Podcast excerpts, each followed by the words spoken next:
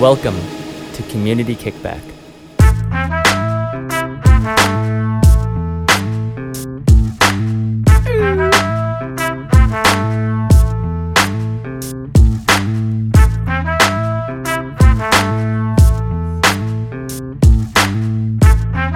Hello, everybody. Okay, This podcast is brought to you by Oxygen.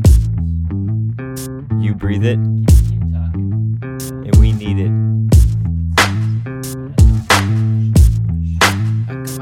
Hey, hey, hey. Welcome, everyone. This is our very first podcast of the Community Kickback series. I'm your host, Dennis Yu, and I'm here with my co host and producer, Sean Brophy, who's going to introduce to you our very first guest. Here we have Sam Lilly, entrepreneur, who came up with a vision after completing a hike from Mexico to Canada. So thanks for tuning in, and here's our kickback. About to start up right now. So, uh, Sam, tell us a little about yourself. So I'm 26. Uh, graduated San Jose State in 2015. Uh, I'm the founder and CEO of Vendor. Uh, it's a community marketplace. It's a peer-to-peer marketplace for homegrown produce. We connect home gardeners and community gardens with community members looking to buy local produce. Uh, and it's free to sign up and free to sell your produce. Yeah, so today you came over um, to Sean Brophy. Sean just signed up on Vendor as a grower. Yay. And uh, and uh, so you just checked out his garden. How do you feel about his garden? his garden is awesome. Uh, he's one of the youngest growers that we've ever had sign up, which is awesome. It's great to see that. Well, I'm 26 as well, so that us younger generations are picking it up, and there's actually been an uptick uh, in millennial growing, uh, according to the National Garden Association. They had a 2014 report that uh, that showed that. Uh, incredible layout, the way he's got it, each of the plants specifically kind of put in their own place. It's well walked. Or you can walk around it well. Yeah, there's like a path. Yeah, there's a nice nice path. Uh, your irrigation system, the drip irrigation system, is well placed too. It's real clean. Yeah. Thank you. I uh, I have noticed a kind of uh, revival of consciousness or an uptick, like you're saying, in consciousness towards healthy eating, and I think that probably has something to do with the fact uh, that more people at a younger age are growing.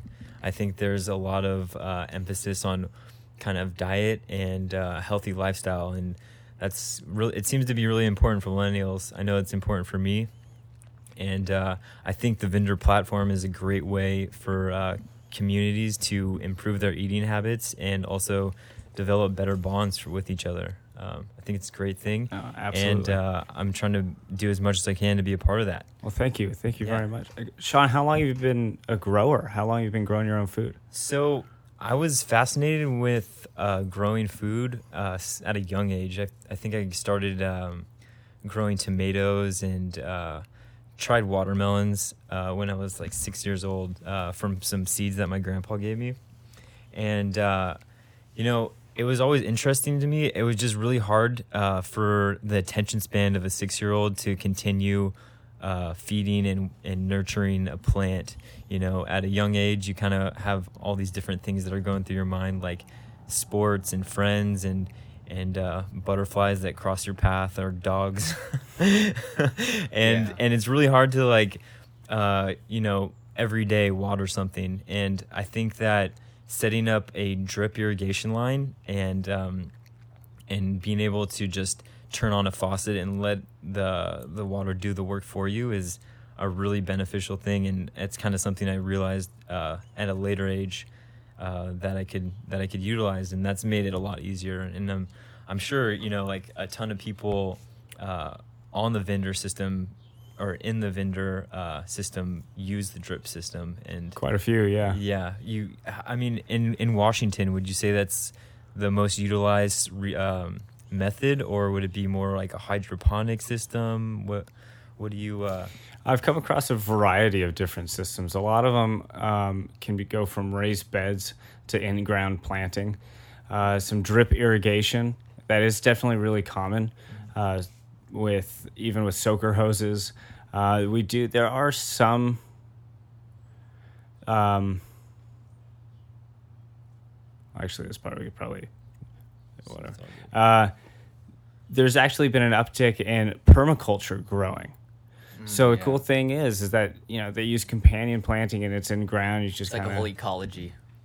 yeah, exactly. It's a whole ecology. So there's actually some growth, at least where we are in, in Washington, of permaculture. I've seen some aquaponics too, which are great with just at home uh, fish tanks and chard Wow. and kale growing on top. That was just really cool. I wasn't expecting that. So they're using fish to create nutrients for the root system. Correct.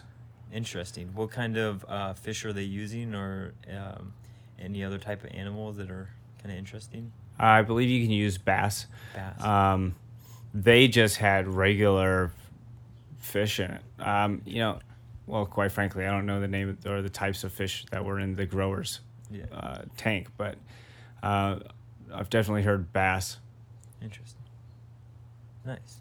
Yeah, that's kind of how like how farming was back then. Like you had animals, uh, and uh, their their poop was not waste uh, as uh, we kind of think of it today. Um, their poop was the fertilizer, and that fed the plants, and the plants fed the animals. But what's your relationship with the gardening? Yeah, my parents have always had a garden, at least growing up. I can remember from an early age uh, walking into the backyard and we had a bunch of sunflowers and some tomatoes. Uh, and I remember just kind of like finding my way through these sunflowers. Uh, but I never really got into gardening itself until maybe two years ago, maybe a year ago. Um, my mom's always had the side garden, and I just thought, thought you know, I'll take a master gardener's class and see see what it's like. You know, Yeah. I always just thought growing your own food food would be super cool. Yeah, I've seen pictures of your um, your garden at your mom's place, and um, you know when I first started living with you, I never, I never saw you as like a garden gardening type of guy. Before Vinder uh, became a uh, peer-to-peer platform for homegrown produce, you were originally trying to make a plant identification app. Correct. Yeah, so I had this idea that, well, I wanted an app where I could just take a photo of a plant and then it would identify it for you. Because I, I was walking around um, San Jose State and I saw these different plants and flowers and I just thought, like, what is that? And I would call my mom, um, who taught plant identification uh, at Mesa College in San Diego. Uh, I would send her photos and I'd say, hey, what is this? And then she would send it back, and I thought that was really cool. Yeah, your mom's a botanist, right? Or she Uh, teaches like- landscape design, uh, landscape architecture, uh, and uh, sh- an actual bu- plant ID class. I remember you were taking a bunch of pictures on the Pacific Crest Trail and send it to your to your mom to like catalog. Was that was that like uh, something you were doing with the uh, app development at the time? Yeah, I was trying to build a database. So I was just, as I was hiking, um, I would just take photos along the way and send it to her. She would tell me what they are. And then it was also creating a database. But it would have cost too much to develop. Um, and so I decided not to not to proceed with it. Yeah, and I remember uh, last year when you entered into the Silicon Valley Business Plan competition at San Jose State, you went in with this idea, and it didn't do so hot. We made it to the finals, but placed last. Uh, Yeah, out of how many how many people were in the finals? There were eight in the finals. it's kind of crazy how in just one year you pivoted and you ended up winning this year's 2017 Silicon Valley Business Plan competition. So I remember you told me that you went to a young professionals meeting in Port Townsend Correct. and that's kind of where you kind of went back to the drawing board and redesigned your whole like business idea into a peer-to-peer market you want to get in you want to share share how that experience was like Sure. Um, so first, Port Townsend is for those of you who don't. Port Townsend is for those of you who don't know where it is. Is on the Upper Peninsula of Washington. Um, it's about an hour and 40 minutes from Seattle, northwest. Um, it's the county of Jefferson. It's a small, really cool, quirky uh, seaport village. It's about 10,000 people, average age is 57. Uh, deer walk the streets. It's, it's pretty cool. Was that all like the young people, basically? yes, you could say that. Yeah, and uh, you know, I I moved up there first. I I guess the reason I went up there because you might think, okay, well, you went to San Jose State. You're from San Diego. Why are you in Port Townsend, Washington? right, it's kind of the middle of nowhere. It's yeah, it's a retirement town. It was marketed as a retirement town. Why would a 26 year old at 25 at the time move up there? So I guess why was I had over the summer that I after I graduated San Jose State, uh, I hiked from Mexico to Canada on the Pacific Crest Trail. It took five months. I solo hiked it, and so I got I don't know, I spent maybe 80% of my time alone. And so I got used to talking to the trees and myself quite a bit. Nice. Uh, I went back to San Diego after I finished. I got five months later, I crossed into Canada and I came back to San Diego. Uh, and I was kind of overwhelmed. I was claustrophobic by the amount of people. And I was there a month and then I have family up in Port Townsend. My mom lives up there and she said, Hey, why don't you come up and um, stay here for a couple months, readjust to society, uh, and then get a job in Seattle or San Jose, go back to San Jose. Yeah, kind of take a break from the chaotic lifestyle living up here, kind of thing. Sort of, it was like an ease back into society. Gotcha. You know, I had been away from it for a while, hiking every day, and it's just backcountry, backwoods. Uh, when you get put into a large area, a cosmopolitan metro area like San Jose or San Diego, it's just a ton of people all around you. Yeah, And I was used to trees.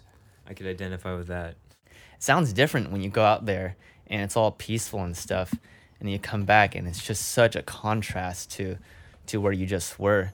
And Absolutely. And you were out there for five months, and you probably heard some. You you probably went into town like once every week or once every two weeks. So it's not like you never heard like a bustling culture, but but still like coming back into a metro. But you weren't near a metropolitan area, and Right. that's just so different from like you know stopping by a small town to to re up on supplies. I mean, from even from a uh, a sleep cycle perspective, you're up at you know the crack of the sunrise, 3:30. going to sleep when it gets dark, and You're up at three thirty. Yeah. three Wow. thirty a.m. Wow. Yeah, in the desert, you, you can get up early because the sun's getting out and you want to get an early start Exactly. because it's super hot. It averaged about 100 to 105 every day. Wow. And so there are 20 miles between water sources, so you know you have to make your 20 miles. So I'd wake up at 3:30, eat a quick breakfast, um, and then take off. And I'd have six liters of water with me, and I'd have to ration that for, you know, for the whole day. And then I'd stop about midday, 11:30, 12, 1 o'clock, uh, and like crawl into a bush for some shade uh, and I'd sit out the sun in this bush or you know anywhere I could find some sort of shade. Put a tarp over the bush. Um, unfortunately, my tarp was black, so Oh, you're getting all the sun just Yeah. beaming on you. It's, but um, you know you, at least it's better than being in the sun directly. You can put a get a little kind of shade and you sit there and you wait it out, and then you get back up at Very four true. hike on till 10, 10.30, set up, eat, get in your sleeping bag, and crash. Uh, when you started your hike, that was in 2015. 2000, uh, 2000, it was right after you graduated. 2015, but I was 24. Okay, so that was like during California's peak drought year. Yeah, so I watched was- a lot of that. Wow, so you, you So I saw, saw lot- it where it was, but like, so there are multiple places in the desert and even in the Sierras, a little, the Sierra Nevada mountains, a little bit, uh, where there were supposed to be water sources that are targeted on our maps as water sources, and uh, they just weren't there. And you could just see where these pools of water would have been. Wow, that's got to be really frustrating when you expect to see a source of water after a long hike and it's pretty much empty. I mean, did you have to at any point like dig into the ground to try to find water or do any uncon- unconventional methods to, you know, hydrate yourself? So it never got to a place where I showed up. Like, so specifically, what comes to mind is the desert. Because if you miss, you know, if that 20 mile water source isn't there, you could be screwed because then it's another 20 miles and you hope you better rationed your water that well. Exactly. But that usually doesn't happen. Mhm. So trail angels through the desert are incredible. And trail angels wow. are just people in the community that know about the PCT and want to help out along these people's journey. Wow. And so Just they'll chill do in the desert. well, they either live out there or they live, you know, a little Oh. further inland, and uh, Almost like Sherpas. sort of. They're, Yeah. They are an incredible community. They're. I can't express how grateful I am. Wow! Shout out to the Trail Angels. Yeah, because they'll have water caches, and they'll have coolers out there with ice cold water or ice cold Wow. Gatorade or some brownies, or it's it's nuts. They'll pick you up from the trail. Um, you know, you can crash at their house, and it's just They'll donation give you pizza. based. Uh, they'll, yeah. One of them got us pizza. He worked at Domino's. Wow. Um, yeah, cooked us breakfast the next morning, drove us around town to get resupply. It was super nice, super super nice, and it's all donation based. wow. Is that a um? Is that highly a, a suggested donation, 'cause non-profit organization They or just do it for free. it's, They're just people in the community that want to help out. oh, so it's not an official um organization. Not that I believe. Like if I type in Trail. Angels, there's not like a trailangels.org. there might be. There might be. Okay. That could be a blog. Have to do some research on yeah. how to, to how They're a how to- Facebook group. yeah. They're incredible people. Yeah, I remember. Uh, so you started from Mexico and Yeah. you hiked to Canada, and I remember you telling me when I met you halfway. And you uh, at- or actually, no, that's not halfway. That's like 900 miles. so. That's like a fourth, a fifth of the way to Canada. However, Or something. like a third. a third. Uh, anyways, uh, you, I asked you. I was just so eager to uh, know how your uh, experience was so far, and I and I really wanted to know what the hardest, the like the toughest moment up to that point was. And I remember you telling me that when you were still in the desert, um, by somewhere in LA, in that area, your water bladder ripped Yep. and it spilled water. What was going through your head when though you you saw the water spilling out and you're in a desert and California is in a drought? Cuz I remember you telling me that was like the first point when you thought about quitting. Well, that one that one wasn't the first point where I thought about quitting, but it definitely frightened me a little bit. Um, I didn't watch the how the bag broke. It was rubbing against a wire, the wire frame inside my backpack, the CamelBak itself, or I should say water reservoir. Unless CamelBak wants to endorse this podcast, then uh, we can say their name. Um, so I was walking along, and all of a sudden my butt was wet, and it was then it was like down my legs. And I was like, "What is going on?"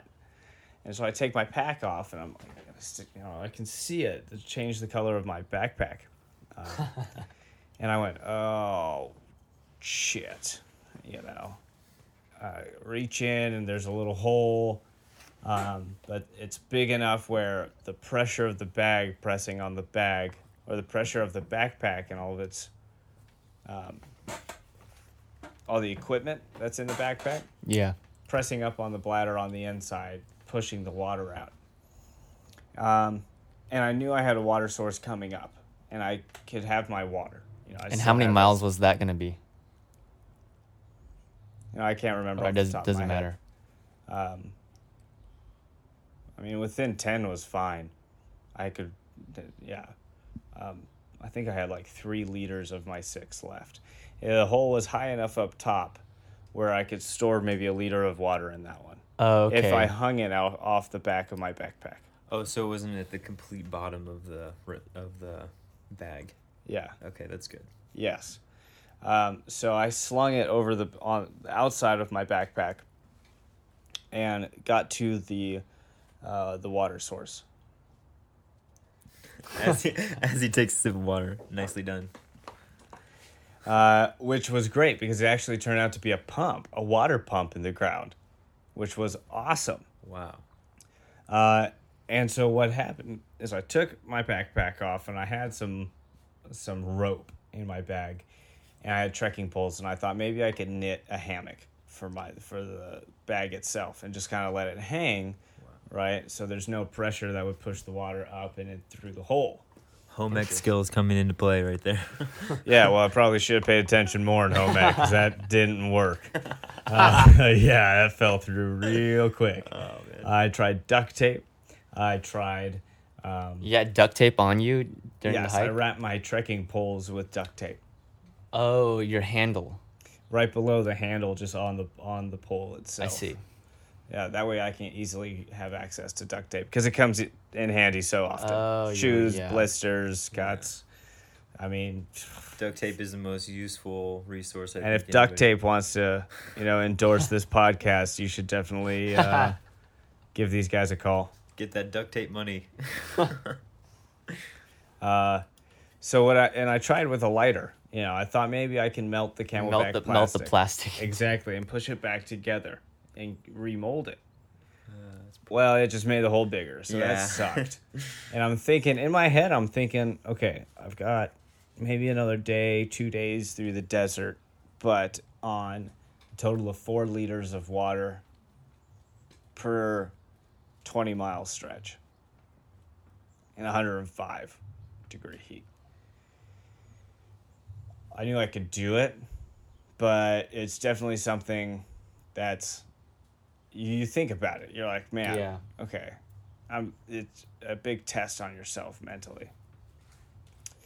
Uh, and as I was walking, I, you know, I was just kind of thought, man, I tried doing all this stuff, and I was, you know, there was some short.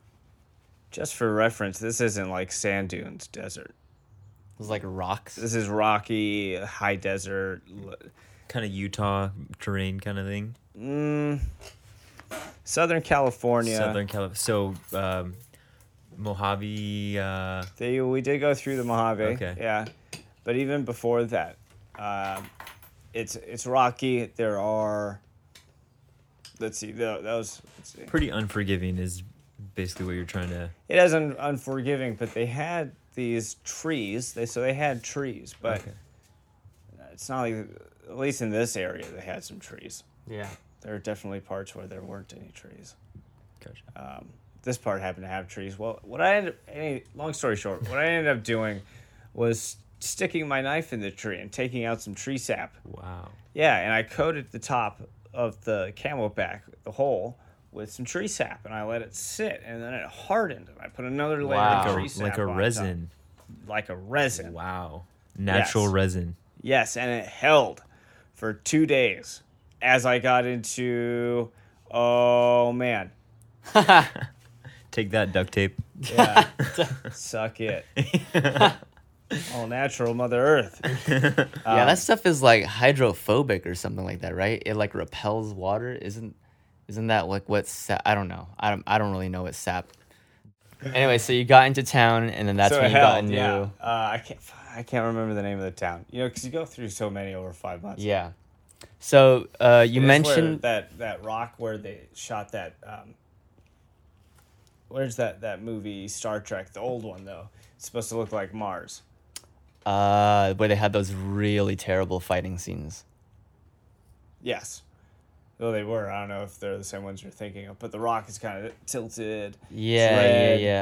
Uh, yeah, yeah. That's an iconic place. I, I yes. remember watching a YouTube video. There's a town right near there, and that's the town I had to hike into.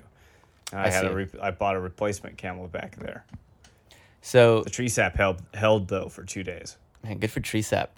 I bet I bet like ancient people used that for a bunch of purposes. I know they used it as gum. I think To- Greeks. wow, to just chew on.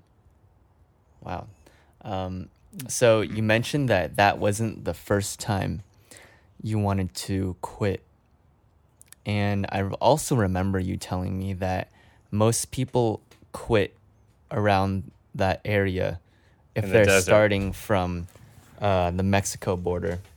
Correct. In the desert, I think. Because it's it's more unforgiving than the Sierra Nevadas as I experienced. And each experience varies, you know. For some, Yes. for some, you know, people can last with. Some people love heat. Yeah, some people don't like elevation and altitude as Exactly. opposed to heat and dry. So personally, the the desert was the worst for me. Uh, although, yeah, there there are a lot of people that drop out in the desert. So of which the six people I met in the desert, yeah, I was the only one that finished. or that oh that finished the PCT. Yes. Now, Wow, one of them was section hiking, which means only doing a portion. I see. Yeah.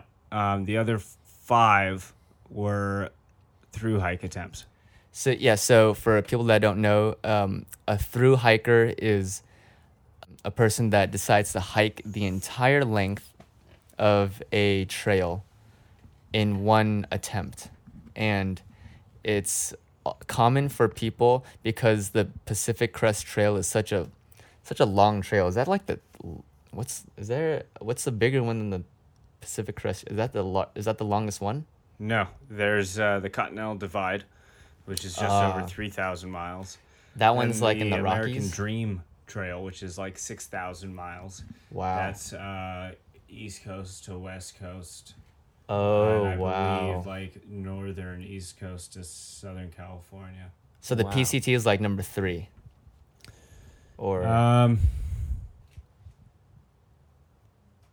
how many miles is it? 1,500. There's, it's 2,658.8. Okay. The, the, the three major, most often hiked long distance trails, I think, in the U.S. are what they call the triple the triple crown, and that's the Appalachian Trail, the Pacific Crest Trail, and the Continental Divide. I see. Which So is Pacific Crest Trail, West Coast, Appalachian Trail, East Coast, Continental Divide, right in the middle, sort of. mid-ish. midish, midish west. Yeah. Wow, coast to coast. That's along the 80, or is that like a, uh, is that kind of uh, lower? I know you mentioned Southern California, um, the Continental Divide. Uh, it goes from the west coast to the east coast, but is, I mean, what is that route like? Do you know anything about that? Is it like more along the northern, uh, northern half of the U.S. or like the southern, southern half? So the Continental Divide goes from Canada to Mexico. Um, Okay. It's vertical. Wait, but you said there was a trail that goes from like. The American Dream Trail. Oh, okay, yeah. So is that like more on the northern part of the U.S. or? it southern. starts northeast. Yeah. Oh, And wow, so it starts all the way To Florida? Southern California.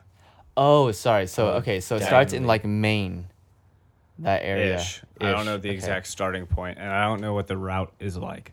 Wow. Okay. Wow. from yeah. what that- I hear, is from what I've read mission. on, I think Outside Magazine or Backpacker Magazine, two people have done it. wow. two people. Period. It takes. Let's see. You could probably do it in a year, maybe a year and a half. Incredible.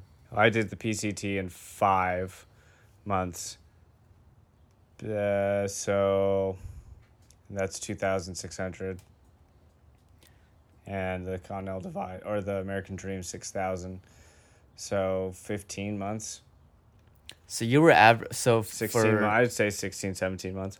for two thousand ish miles, you had to in five months you had to average around twenty miles a day. Is that correct? Uh, yes. At 20, 25 miles a day. And you also, prob- I started late, so I wanted to get through the desert as, fa- as fast as possible. Now I remember when um, we were roommates. You trained for almost like a year prior to doing this hike.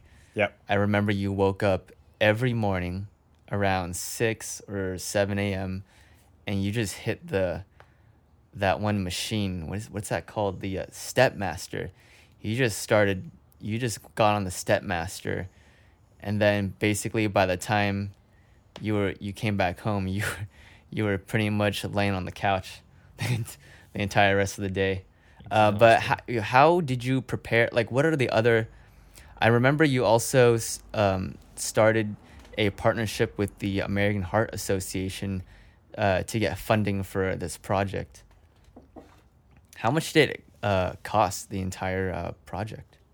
The entire project cost me, well, the entire hike cost me um, about $4,000. I didn't get any money from the American Heart Association. Uh, for the training, I was getting up at like 6 o'clock and I had bought a 40 pound weight vest. Oh, that's right. And You look from like GI Joe every morning. From January until uh, I left May 25th, I wore this 40 pound weight vest from the morning until night. Because I knew that my backpack would weigh about 40 pounds. So I needed to get my body and my back ready for it. And so I remember waking up at 6 o'clock, pounding some coffee, and heading over to the library, San Jose State's library, Dr. Martin Luther King Jr. Library, and doing the stairs in the library because it's nine or 10 flights, right? Wow. And so what I would do is I would do stair by stair, and then every other stair, and then every two stairs, and I would do that up and down and up and down and up and down. And I would probably do it twenty times. to what? make hiking a lot easier. You wait, hold on. You did Wow. you did the up and down twenty times. Yeah, in the morning. And then I'd come back, shower, um, and then head off to class. Wonder. I go. I like go grocery shopping in the vest, and like Yeah. I go to work in the vest, and Did you go to class in the vest? I didn't go to class in the vest. That would have been that would have been pretty that. funny. Now, I mean, all that exposure to the wilderness in in the PCT, yeah. um, it obviously had an impact, huge impact on uh, Yeah. the business, the you know your mentality for startup culture and and Yeah. and vendor. And um, was there a specific moment where you kind of came to a realization like, I really want to be involved in people experiencing Mother Nature and and experiencing uh, natural gifts that it has to offer, uh, and you know how did that inspire the company? Yeah, so I've really learned a lot when I was out hiking because and it's something I apply to how I run my company, how I run vendor, and how I like to lead. Um, I like to relate a lot of the two. So when when things got bad on the trail, um, it was at a point where they could go really bad, sometimes life threatening and that was one of those times I've one of the one of the stories about quitting. This you know the one time I thought about quitting, uh, one of the times, um, was in the Three Sisters Wilderness in Oregon, uh, and this is right after Trout Lake. On the on the PCT heading to Lava Rock Camp, and then um, a youth camp. Uh, I can't remember the name of the youth camp after that. Um, and so when I left uh, Trout Lake, Oregon, it was raining, and so it was two days in the rain. I went to sleep, and you know my rain fly was on, and but it had rained all day and all night, so my stuff was wet. And it rained all mor- all night that night. Rained in the morning. Did you get foot fungus or anything? Never got any kind of foot fungus, which was surprising. I like to, you know, I'd clean my socks at the laundromat in towns, and then I had them on a rotation. Uh, okay, so you did And you I did had- laundry. Yeah, and uh, I had sleeping socks too, that were Oh, separate okay. that I never wore on trail. Um, And so moments like those kind of inspired you to well, that was just the beginning. That's just some rain. Yeah. Like I can handle being wet. That's fine. So I like woke up in the morning and made my coffee. You know, and I had it in my tent, and I was kind of dreading the day. But at that point, you're I was about two days in with two days to go.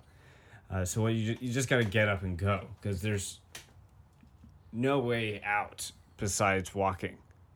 Yeah. You know, so it's you just put yourself in situations where you can't turn back. Yeah.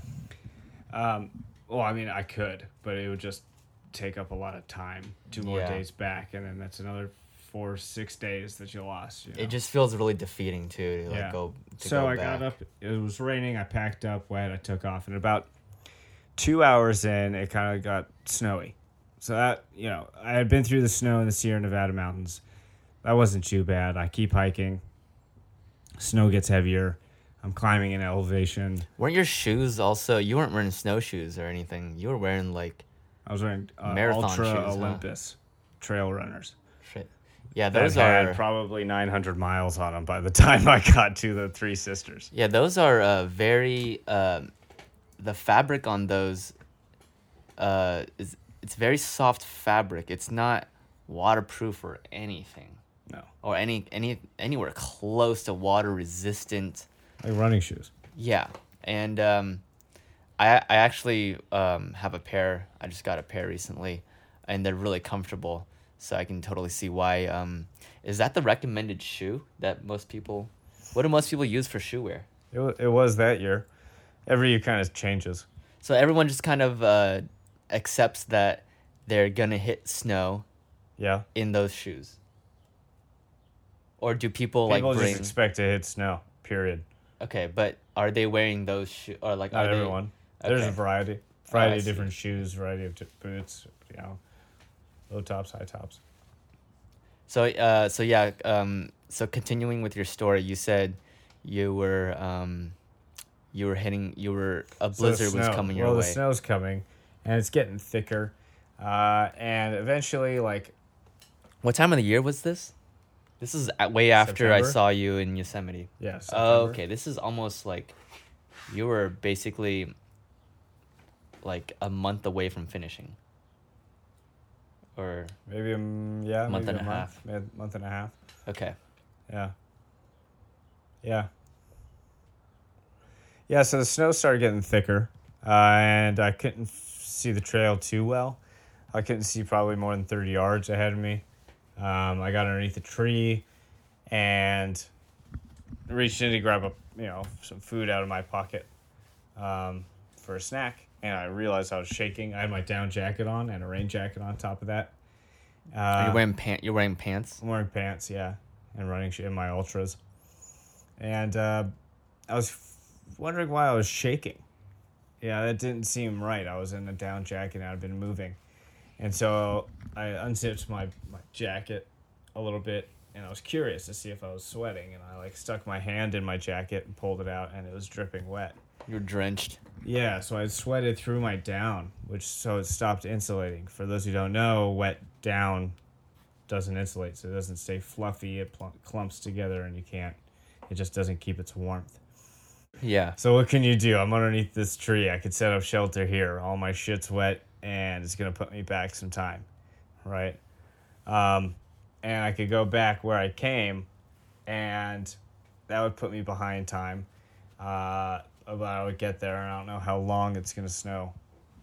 Um, or I can move forward uh, and try to get to my destination. So But you couldn't see the trail. The trail was basically gone. I could see an outline.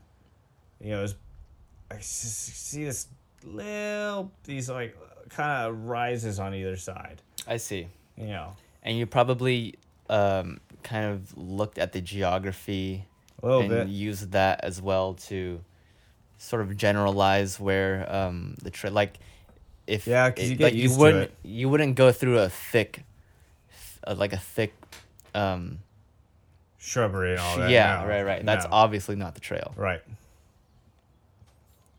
So By that time, I was about you know three and a half, three and a half months in. You get Mhm. used to the trail after you like Right. you can tell what it's kind of like. Uh, and so I went forward, and eventually saw some footprints, I, human footprints, and I thought, oh, awesome, you know, I'm just gonna follow those. So I follow those. I had put on uh, a um, not a podcast, but a book on tape. Uh, what I decided to do was just kind of like focus, you know. Okay, what do you need to do? You need to move forward. Okay, next step, you know. What what else do I need to do? Where's a goal to get to? Boom, you know, head down and grind. You yeah, know, just kind of one step at a time. As long as I kept walking, then I stayed warm. And what, what about your feet? My feet were kind of went numb. You know? they were swollen with blood, so even out of the snow, they would just They, feel numb. wait, they were bleeding? no, swollen with blood Oh, on the inside. on the inside. Yeah, because all the pressure and weight. Was that was that making making your shoes rip? Probably that, and just the amount of use. I mean, my last pair of shoes took me fifteen hundred miles, and they shouldn't have. I should have bought a fourth pair. But I, you know, I just kept going, and eventually, I followed those those tracks, and then it split off, and the PCT went one way, and the tracks went the other way, and I just followed that one, and got to the campsite, and it was twenty miles. It turned out I had gone like through the through the Three Sisters, the mountains, um, and I remember being exhausted, just done, done with it. You know, Yeah. I was. I was Swollen feet are no joke. that I fell a few times in the snow, which is nerve wracking because you don't know what's underneath it, or how you know how your ankle's gonna land. Yeah. You've got forty pounds on your back. Um, Yeah, if you I fell, there's no there's no way like anyone pneumonia. can there's no way like how how would you get saved if if you got injured? Depends on the injury. You know, but you can get medevaced out. So, but I didn't have a medevac Uh, GPS though. I how just do had you my use- cell phone, which usually didn't have any range. okay, so if your cell phone has no range, how would you um how would you call for help? Good question. Or would you just wait for someone to come on the trail? I'd probably I'd probably wait for a little bit. Um, most people are probably. I mean, I at that point I was also passing people, so I knew people were behind me. Oh, okay. Okay. You know, um, That's pretty reassuring to know that like, you know, you're kind of like ahead of this pack and in case anything happened, um, someone will show up. someone might show up. You don't know where they are. Oh, you don't know if they like stopped. Yeah, they could Or stop in a town going for a to couple town. days, and like then you'll never see them again. Like screw it with the bl- screw They it could with the leave a blizzard. few hours ahead of you, and you'll never see them again. Yeah. So you set up camp. I set up camp and I was exhausted. And I threw all my wet stuff in a corner and I collapsed into my sleeping bag and I shoved a couple handfuls of trail mix in my mouth because I knew I needed calories. Yeah. And I climbed in my sleeping bag and I shivered all night. I didn't sleep. I just laid there and shivered all night and it sucked. And I thought, this is brutal. You So- know, it's scary. You're alone and you're trying to go through this snowstorm and you're in the middle of the woods and you're either two days forward or two days back. You got to make up your mind. You know, and I didn't want to backtrack because it would have taken too much time. I'd rather move forward Yeah. you know, progress. And I had analyzed it, the area, and I felt confident moving forward, you know, that I could actually do it. If I didn't feel confident, know, then I wouldn't have done it. Right, right. Um, I don't think most people. But I look at that, sorry to cut you off, Oh, but yeah, I no. look at that, you know, and I and I relate it to Vinder. And I think if I ever run into problems with Vinder, at least I'm not in the middle of the woods in the middle of a snowstorm having to hike, you know, 20 miles. Yeah, it's not life threatening. hypothermia or pneumonia, you know, like. F- Okay, so some people are going to be upset. You know, if it's the engineers or if it's just anyone, just people. Yeah. Okay. And their needs are important. But it's not, you're not dying. Yeah. You're not You know. dying. You're saying your perseverance can get you through that. It can get you through any obstacle you come across when it comes to vendors. Exactly. And Yeah. that's a thought I had on trail.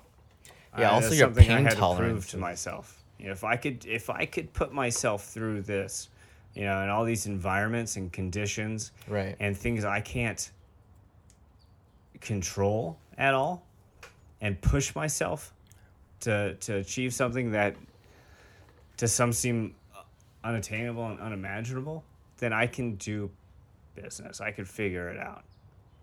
And I've always loved business. I've started businesses since I was six years old.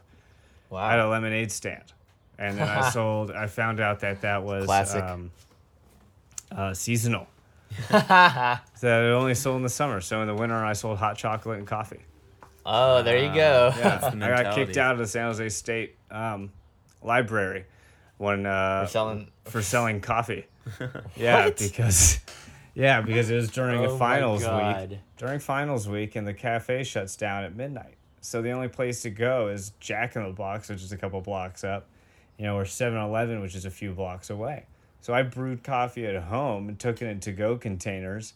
and At brought Jack it in the the, Box? library. Oh, okay. Yeah, because I had to study for my finals. And then I just tagged posters everywhere and little flyers on tables. Coffee, fourth floor. No You know, way. left- That's hilarious. Left at the elevator, and I I charged I two bucks a cup. seeing those signs, dude. That I charged two bucks a cup, and uh, Two buck cup. yeah, and and the the uh, security guards came and got, kicked me out. They said I needed a permit. And I Wow. asked them if they needed coffee because they had to wake up and I mean not wake up, but they're a twenty four hour shift. So They're like, yeah, I'll take, I'll take the coffee. yeah, Hey, they I'll- just I'll you meet I you around given the it to them corner. for free, but they still escorted me out. It's like it's like the police that just takes your stash and arrests you. Yeah, it was I did Sam's Super Pooper Scoopers, which was a dog poop cleaning service around the neighborhood. How, how old were you? That, uh, that was maybe 10. I Old enough to not be scared of poop. I shoveled poop for eight hours filling Trader Joe's bags. Damn. Yeah. And then you sold that poop? No, I just threw it in the trash can. Sold were to a manure uh, all it, company. was, all it was was shoveling poop into a bag and taking it out of their backyard. I got paid 40 bucks, but I spent eight hours shoveling poop. I was just like, Who'd you do that for? terrible. Just Neighbors. one of the neighbors. Yeah, I never did it after that. Sean, is this the first time you've gardened in your backyard here? So And what what are you growing? Okay, so this is actually uh first full year that I've lived here, and uh, when I first moved in, they had a smaller garden. It was only consisted of like a few tomato plants and some basil and uh, some bell peppers, but um, it really it really was just a small little square in the in the right corner of the yard, and uh, and this year rolled around and I was like, you know what, like that was really nice having extra tomatoes around. I really liked not having to buy produce. So, you know, I rented a rototiller and just tore up the whole back lot and uh, and kind of just expanded the the garden a little bit and um, and so now uh, growing corn and uh, still doing basil and tomatoes. Um, What kind of tomatoes do you have? we have some interesting varieties. There's uh, San Marzano, which are my personal favorite. They're nice and sweet, and uh, Roma, as well as heirloom tomatoes, which Dennis just informed. Well, those were supplied by Dennis, and he informed me that they're a specific variety. Uh, what were they called? Black, um, I don't know. I'm not. I'm not really sure. Are they Black Beauty? Black Beauty not- heirloom yeah. tomatoes. Okay, yeah. Um, and so uh, yeah, so now I have uh, corn and um, we are growing a ton of tomatoes and uh, eggplant, which I'm the most excited about because that's one of my favorite types of produce, and as Same. as well as squash You got some amazing squash. some giant squash. It, it took off. I did, I did not expect it to uh, to really go as far as it as it has. I mean, I'm it's pretty early in the season. I've already harvested some like fifteen or or uh, twenty squash. Um, they're 20? all yeah, close to twenty, I would say. Wow. And um, how many individual plants? So really, only four plants Wow. in my backyard Wow. and and these squash plants you know I've, I've seen video or like pictures of squash plants and i think it has to do with the amount of sun that it got but these things are you know two feet long you know they they they took off and and They have big leaves. huge leaves and they're they're just tall and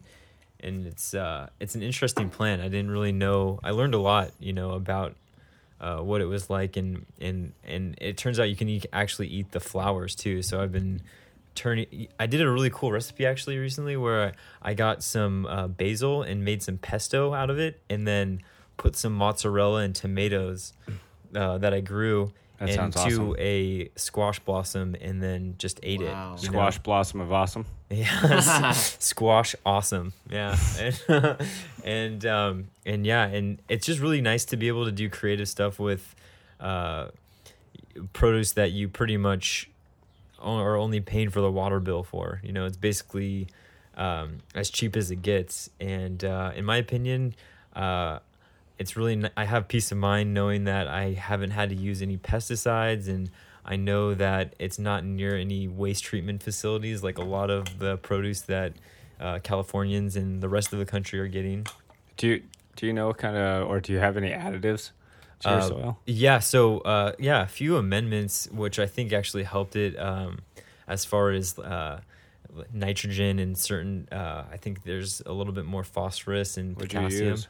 I used uh, feather meal, which is just basically ground up chicken feathers, and it's really cheap, uh, but it provides a really uh, strong amount of nitrogen to the to the soil, and then also bat guano, which are Whoa, yeah some bat guano. that's um, rad. yeah, so I I just got it in the seed distributor and spread it all over the uh, rototilled soil, and uh, it it it had it must have done something right because the squash is taking off, the corn is doing really well, and um, and yeah, the the amendments provide nitrogen, phos, uh, what is it? Nitrogen, calcium, potassium, and those are all good for leaf development as well as uh, fla- like flower and and fruit development too. So those two things, bat guano and and chicken uh, feather meal, uh, huge recommendations. Huge advocate for those two things. When we were checking out your corn, uh, you were talking about pests. So, what do you use to help um, with pests? What's interesting is when we were first, when I first moved into this place, uh, we'd have to have to deal with uh, caterpillars and aphids a ton. And uh, what's what's interesting about this year is that, uh, you know, uh, Dennis actually informed me that uh, a certain type of invasive species or parasitic wasps have uh, taken over California or have been introduced to California, this specific area, and uh, something is going on with these parasitic wasps that they're either eating caterpillars or killing them somehow because I haven't had to deal with any caterpillars. And last year it was a huge problem for tomatoes and um, just all the and and basil and and all these pests were taking over the little section of you know the section of the garden that I had and uh, and this year I haven't really had to do anything. I haven't had to do any pest control. Uh, what I what I You're do just using other insects. Yeah, um, I used ladybugs, which was uh, which was pretty effective for aphids. And Seems then, like it'd be fun too. yeah, it was nice seeing all the ladybugs flying around and, and just take off. be free. Yeah, um, and then oh, uh, actually, rosemary oil is um, Really? one of the most effective methods for spider mites. Do you you uh, make your own? Because I saw you have rosemary in the back. I'll put rosemary in certain areas, like it's next to the crops that I'm growing. But no, yeah, I just buy a bottle of pre-mixed rosemary oil, and I just it's in a spray bottle, pretty convenient, and just spray it around the base of the plants, and it and it deters uh, spider mites, which are pretty much everywhere you go. Do you use the rosemary planted in certain places strategically to companion plant? yeah, I noticed that the basil uh, that I was growing was kind of struggling from pests. I wasn't exactly sure what pests were eating it, but uh, I transplanted it to a different part of the uh, the different part of the garden, which was right next to the rosemary bush, and it seemed to do a lot better. So I think that has some sort of correlation. But I use the rosemary oil in the bottle pretty sparingly, but it does seem to be effective. So That's cool. yeah. And you've never seen any drawback from the wasps? Uh, I not. I mean, they don't seem like they're eating anything. It just seems like they're kind of just devouring the the the, the smaller insects. It Mm. seems like so. I don't know if uh, there's any side effects, like if they're if they're kind if maybe the pests that are they're eating are play a, a vital role in the ecosystem. But as far as crop production goes, uh, it's it's actually pretty beneficial, which is which I thought was interesting. So, what did you think about Vendor and like what motivated you to sign up? Okay. As a person that has always been fascinated in think how things grow, I thought that Vendor was a unique opportunity to basically develop a community. And I, as a person that's really exactly pa- what we're trying to do. yeah, and as a person that's really passionate about culture and uh, the people around me, uh, I thought this was a great opportunity to meet like-minded people and uh, and be a part of something that was bigger than myself. You know, I I think that uh, this has the opportunity to go worldwide, and um, I I think that people are. I think there's a paradigm shift that's going on right now. I think Yes. people are getting more, like I said before, more interested in what they put into their bodies and you know where their food comes from and not only does you know not only does vendor improve community relationship but it improves the health of the people involved which is i think the biggest part about it uh, uh, pretty recently i decided you know i can't eat as or i cut back on meat uh, i don't I consider I don't consider myself a vegetarian just because I think labels are pointless. You know, do what you want. But as far as uh, health goes, I believe that um, a more plant based diet is beneficial. It aligns itself with the paradigm shift that's happening really, really well. And so that's what I get excited about Vendor for. Um, That's I- awesome to hear. yeah. Yeah. exactly. Um, I I think that it is a uh, it has a possibility to scale really really effectively. I think that Thanks. um, I think that people can get excited about it not only from you know a health standpoint, but also you know a social standpoint and and community building. Yeah, community building could be, uh, hey, what's up, neighbor? To like, oh, what's going on? You know, it could be a big of a as big of a platform as you know Instagram or or or some other you know kind of Yeah. social network. Yeah. Uh, You've but for the right Nextdoor. reasons, kind of thing. Yeah. Nextdoor for communication, Yeah. Airbnb to rent out your house, Yeah. your room, Uber to drive around, a Turo to rent a car, Yep. and Vendor to get your food. And the cool part is that um, you can do business with it and make friends. There's like some there's new there's companies out there that connect like small farms to uh, like CSA boxes to customers, but you never really meet the farmer. You don't. They're they Exactly. they can be like sixty miles away, hundred miles away. You don't know. 1,500 miles yeah, away. you don't know who continent. you don't know who the grower is at all. Um, and so vendor fills in this like disconnect that we we used to not have. We used to just buy from we used to just eat food from our neighbors like not more than like 200 years ago or something like that. Um, and then people in the world st- uh, still do in like more rural parts of the world, but at least in the industrialized um, countries, we've kind of lost touch in our community and how that relates to food production. Speaking of food production, on Vendor, it's almost like a like a fate like every grower has their own profile. Every grower can put as many details as they want in their growing methods. Every grower can be rated by the community. So, you know, if you're growing bad stuff, then probably gonna get a one star or two stars, and no one's gonna buy from you ever again. So that in, that creates incentive for people to kind of compete in a healthy way.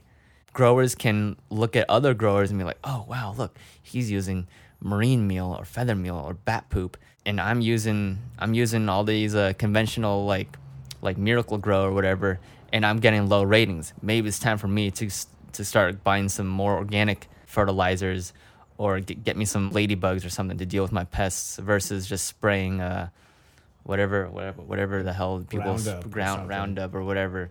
Yeah, Yeah. exactly. There's no when you go to a grocery store, there's no rating system. Like you just have to take the word of the grocery store. That's why they all look perfect and have a little wax coating on them and look polished. Yeah. Exactly. And that I mean that has to do with how they're shipped, right? Like Yeah. a lot of these companies are breeding these tomatoes or strawberries or whatever have you to get shipped. It's not for flavor. It's not to taste as good as it can. It's to have the longest shelf life. And that literally is, you know, going against the idea of flavor, going against like what you want in produce. You Yeah. don't want something that's going to last forever. You want something that's sweet and delicious and susceptible to rotting kind of. yeah when you get a when you get a strawberry off vendor you get a strawberry that tastes like a strawberry not it doesn't just look like one Yeah. you know there's it's like candy it's better than Yeah. candy And it's freshly picked, right? Like, candy can't even mimic what that what these strawberries have Didn't you? I remember when I um, listened to your pitch at the Silicon Valley Business Plan competition. Yeah. You had a number or a time from what did you call it? From pick Dirt to door. dirt to door. That is the time it takes from the point where they pick the fruit or vegetable, or the, from har- harvest, to the time that it's at your doorstep, Or in your yeah, it's or the or on doorstep, your yeah. table, or whatever. or if you're picking it up. Yeah, yeah. And uh, what what was the average time that about you? thirty minutes. About thirty minutes. And what was the average time for conventional? Um, It can range between two weeks for lettuce or up to a year for apples. A year, a year from the orchard where it was Yeah. picked to your table. Wax and cold storage. And Yeah, it's interesting because you see all this research and all these like time lapse videos about McDonald's and why hamburgers are bad for you because they have such a long shelf life and so many preservatives. But I mean, there's not really too many people doing, I feel like, studies or info, you know, kind of little videos about how long, uh, you know, your produce takes to get to your door and, Yeah. and why it's, you know. and as soon as it's off the vine, it starts losing nutrients. You know, That's so uh, you know when you get one of those apples, you got the crunch. or it starts like changing. It'll change a little bit, yeah. Those apples, you get a crunch, but you don't really get much flavor, and you don't have much nutrients in them. When you get them through Yeah. vendor, you like boom crunch, Right and away. there's just Yeah, sometimes they're explosion mushy. of flavor. Yeah. yeah.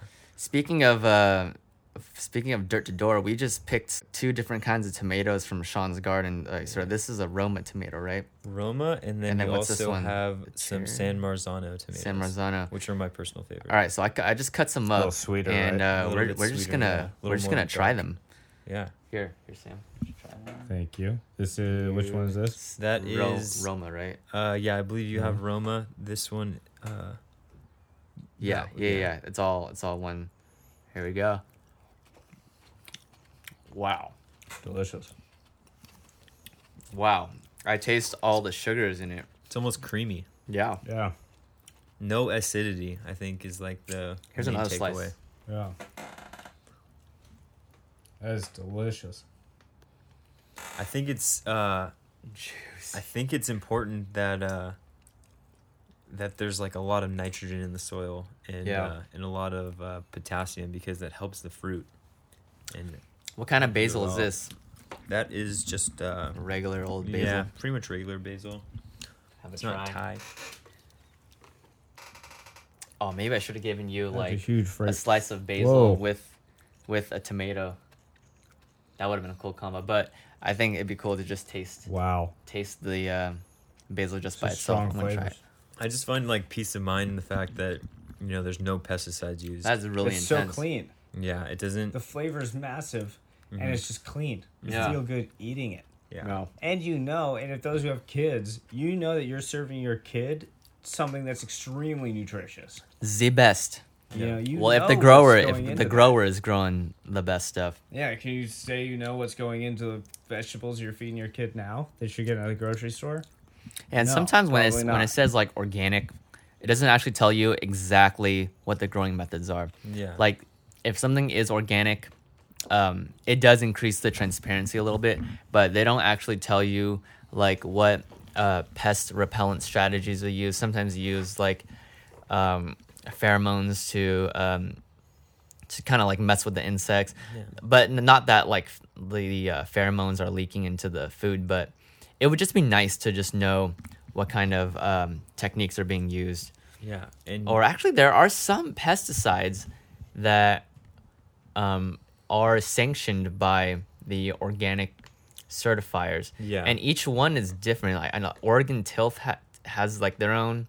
The USDA has their own uh, s- like specifications. So a lot of people might think that like organic has like zero, no pesticides or no herbicides or whatever. That's not true that's wrong. Yeah. uh, there are ones that are um, they're basically discussed by I don't know the the gatekeepers to uh, for organic certification, and they kind of discuss uh, which ones are like okay and which ones are not okay. Yeah, and there's and there's some things that even organic doesn't really uh, encompass when getting rated. You know, like uh, a case study that I read recently had to do with the fact that uh, there was a, a a way high like a, a twenty you know there was a much higher birth defect rate in um, a place called Kettleman City, which actually happens to be right next to some of the largest producers of produce in the in uh, California, which is Well, that place is right next to the hazardous waste disposal Exactly, of that's- Calif- So that that place is loaded with toxins. So it's not really so you can have an organic farm next to Kettleman City that doesn't account for the fact that uh, some of the most Oh, hazardous right. from the environmental yeah so. PCB fac- uh, PCC PCB processing factories are right next to where you know 90% of America's produce is grown in California. wow, I didn't know that. Yeah, and so you can have an organic farm right next to you know Kettleman City, And, then they don't rated, they don't rate the they don't um, take into account that The their neighbor yeah. that their neighbor is like uh, incinerating basically hazardous waste. Yeah, so it, it can cover your food and seep into the groundwater and supply the the water for the plants that feed your family. I mean, Wow. that's uh, I don't know It's if I want to be a part of that. It yeah, is. exactly. Uh, so what's this next tomato that we're gonna try? This is the San That yeah, that's the San Marzano, San Marzano. and that is a little bit sweeter. Uh, and these are my favorites. These are Whoa. Here the ones. go. Well, they are sweeter. mm-hmm. Totally different flavor. Wow. an interesting flavor. Wow. Oh man, that's good. I'm gonna eat one with the basil. Yeah, a little That's mozzarella, fresh. Wow. Wow. tasty. Yeah, I, And just grown. I'm I'm looking at the garden from here. yeah. Fifty Right. feet maybe. You might be able to hear the wind uh, from the garden on this microphone. God, that is delicious. Here, Oh, Sam, yeah. try it. Try it with the basil, Okay. because you know how like, what, what's that one? Uh, Thank you. tomato, ba- tomato, basil, lettuce, BLT sandwich or whatever. Wow. It's a powerful combo, huh? Wow. All the flavors, the flavors of the backyard. God, you just taste how fresh it is. Wow. I think we've said wow like ten times. Yeah. Is there a counter? Get a little ticker. The wow counter.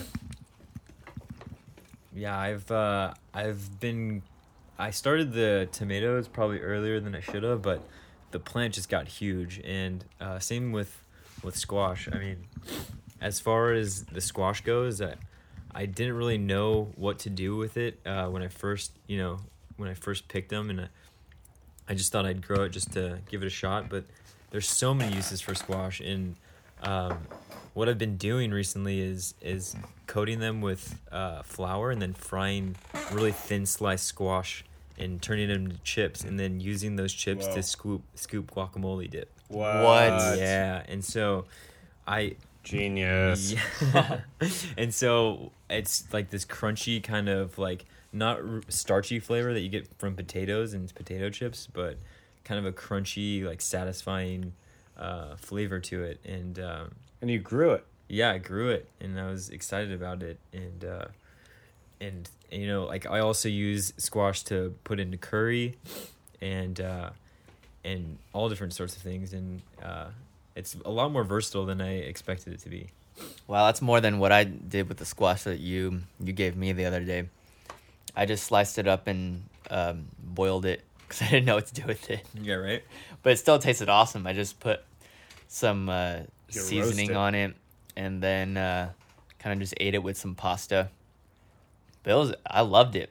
Um, I've actually never even cooked squash before. So you kind of just like gave me a new experience. And I feel like that's something that a lot of people on Vendor, buyers on Vendor can um, can acquire is like a new experience with a new vegetable. Well, that's what the whole Um, definition. Vendor, the true definition of vendor is someone who experiences the world around them through their senses. Your sense of taste, your sense of touch, sight, how the vegetable looks or the fruit looks, how it tastes, how it feels. You know, the sense of community you get knowing you're a grower Right. and being able to pick it up from the garden and seeing the garden in which your food is grown. Is that from German? I'm not quite sure. No. Sounds like it might. So we all we all love the fact that Vendor is focused around the community. We love the fact that it, it provides fresh um, produce to people in the area. Um, but I'm curious to see what are the next steps. Where do you plan on this going? What what would you like to get people to get out of it? And uh, yeah, what are what are what's next? Yeah. I'd like to really see this go nationally and then globally. You know, I would love to see communities being able to come together again over their food. You know, reconnecting with people you don't know maybe 3 blocks away. This this system's not new. We've been Yeah, buying stuff from our neighbors since the dawn of capitalism. We've been trading before then, you know. It's know. like chimpanzees almost. Merchant days. Yeah, nothing's changed. It's an old system on a new platform, you know, new technology. But it's, we've become so disconnected with our neighbors. This allows us to get back with that, you know, reconnect our community and really build it because you know where your your money's going. It's staying local. Yep. So it's just creating a money multiplier effect. Yep. That's the whole point of this podcast too. That's the whole point of the community kickback. We're trying to connect local community members with each other and just find out what we do. Um, a lot of people don't know their neighbors or they have no clue uh, what they do, how they contribute to the community, and a lot of people do really cool stuff. A lot Yeah. of people are, um, you know, people that work in utilities. They pretty much get left out in every like, like nobody knows the dude that uh, checks up on uh, your telephone poles or el- electrical. Gas um, lines. Yeah, gas lines. Like, who who is that guy? Nobody knows. But he could be a gardener. Yeah, and could you be a could be a top- gardener. You don't, you don't how- even know. How bad do you feel when you get food that you can't eat out Yeah. there? Uh, so you're saying as far as like pests or uh, Or just it just goes to waste, like you can't Oh, eat yeah. it all. Yeah, Mm. yeah. Do you do you does it bother you? Yeah, I mean, if it if I don't eat certain things fast, or if I don't get to them fast enough, then you know it's a lot of waste, and it's kind of all my effort goes into essentially just throwing something away. And I mean, like if I can, I want to try to avoid that, and if I can feed somebody at the same time, that's amazing. You know, that's and, And and make some income. And make some Make side some money. Side hustle. Yeah, It just kind of goes back to paying the water bill, yeah, you know, Yeah, or pay we all, we all gotta pay for the pay for our bills, you know. subsidize a little bit, and you get to give, you get to feed another family member, another someone else in the community. yeah. I don't see another like win win win system uh, with this type of flexibility. You you do make money, yes, Yeah. but it the primary goal was just to kind of help yourself, your, or to help subsidize the cost of gardening, and with and taking that waste that you hate seeing It's rotting. Yeah, and being able to redistribute it. Like Yeah. that that's what it was really that's what it is Yeah. built for. Excess produce. yeah, helping out the community and you know, helping out with your own cost. Mm-hmm. You know, you do deserve to be able to subsidize that if you grew it. You put in the time, you put in Yeah. the work. You're the one that paid for the water, that went out there and weeded, Yeah. you know, that that really it's a it's a big responsibility to have a garden. It is. It's it a is. big I tried- responsibility. I tried gardening at my place, and boy, you cannot leave that thing alone for more than four days in the summer. Yeah. Things just die. they get fried. And It's people too hot here in. San Jose. some people love their gardens, you know, and they'll they put so much into it. Like Sean, you from what I can see is like you love this. Yeah, I mean, I've never had more clear thinking. I think doing anything. Uh, I would say okay. So there's three things that I think that provide the most clarity in my life. I would say gardening, biking, and making music. And Yes. I mean, like those. I could literally do one of those things every day for the rest of my life, and I think be content. And uh, Sam, you posted something pretty recently, something along the lines of, uh, you know, gardening is a lot cheaper than therapy, and you get tomatoes out of it. And Yeah. I thought that was hilarious and completely accurate. You know, like I think that there's nothing wrong with therapy, but it's really therapeutic to be able to garden and Yes. and you know create something and uh, and be able to feed yourself. Uh, me and Sam went to uh, San Francisco uh, two days ago, and uh, we visited a bunch of uh, rooftop uh, gardens that skyscrapers have now created and they're all like public access i don't know if this is like some sort of movement that's going on in sf but i, I really It love it pretty cool. I really love it. We we visited like three of them. The Fairmont had like two beehives pollinating all their flowers. I Yeah. think there is a movement towards uh, urban farming. I think There is that- the urban fa- urban farming rooftop for farming, sure. too. yeah absolutely. Rooftop farming's a big thing. Look Yeah. at um, uh, the Brooklyn Grange, on the East Coast. They grow on the rooftop. They grow a lot Yeah. of like spinach and lettuce, high turnover items. Yeah, and it's super beneficial to the to one the community because they get access to fresh produce that's local, right? It Yeah. also benefits the building itself. It's an insulator. Yep. Yeah. Uh, green roofs um, reduce the heat island effect. And for those who don't know the what the urban heat island effect is, it's when urban uh, areas with I forgot if it's lower albedo or high like albedo is reflectivity and when the uh, surfaces of the city have low reflectivity so if there's darker surfaces like asphalt and like freeways and whatever uh, the ground absorbs more uh, heat and then it releases all that all that heat back into the surrounding environment. So cities especially um, very urban areas are typically a couple de- or like up to like five degree 10 degrees almost uh, hotter than their surrounding environment. And that's a huge problem because uh, I mean, everyone can agree that living in a very hot place just sucks. And green roofs are actually a very good way to, like, making a garden on your rooftop absorbs also rainwater. You can collect the rainwater runoff. And when water runs off into, uh, through the city and the streets, it picks up all those disgusting chemicals, all the car brake dust that's on the ground, the oils, and uh, you know just whatever humans like put on the street. So, so what you're saying is, it is it's improving the groundwater. uh, yeah, it, it prevents uh, pollution runoff. So when you have a heavy rainfall, if the water uh, isn't absorbed into the uh, soil and it just runs through the street, it picks up everything in the street and then it deposits it into like the sewage system and then that just leads into uh, the the wetlands of your like neighborhood uh, and so for the bay uh, that so sorry for the bay area that usually just all goes into the the, uh, the San Francisco Bay For uh, urban farming that happens, I think it's just a overall positive impact. And there's places like Detroit which are experiencing a huge, yeah, huge growth with urban urban farms, and Huge uh, movement. huge movement, and that like uh, it builds the community. It uh, Yeah. you know it's the same. It's all the core concepts of of vendor, and I think that vendor could be the main tool used by these people to connect. I mean, people in Detroit, people in San Francisco to rooftop farming. Uh, it could be essentially the infrastructure of communal farming.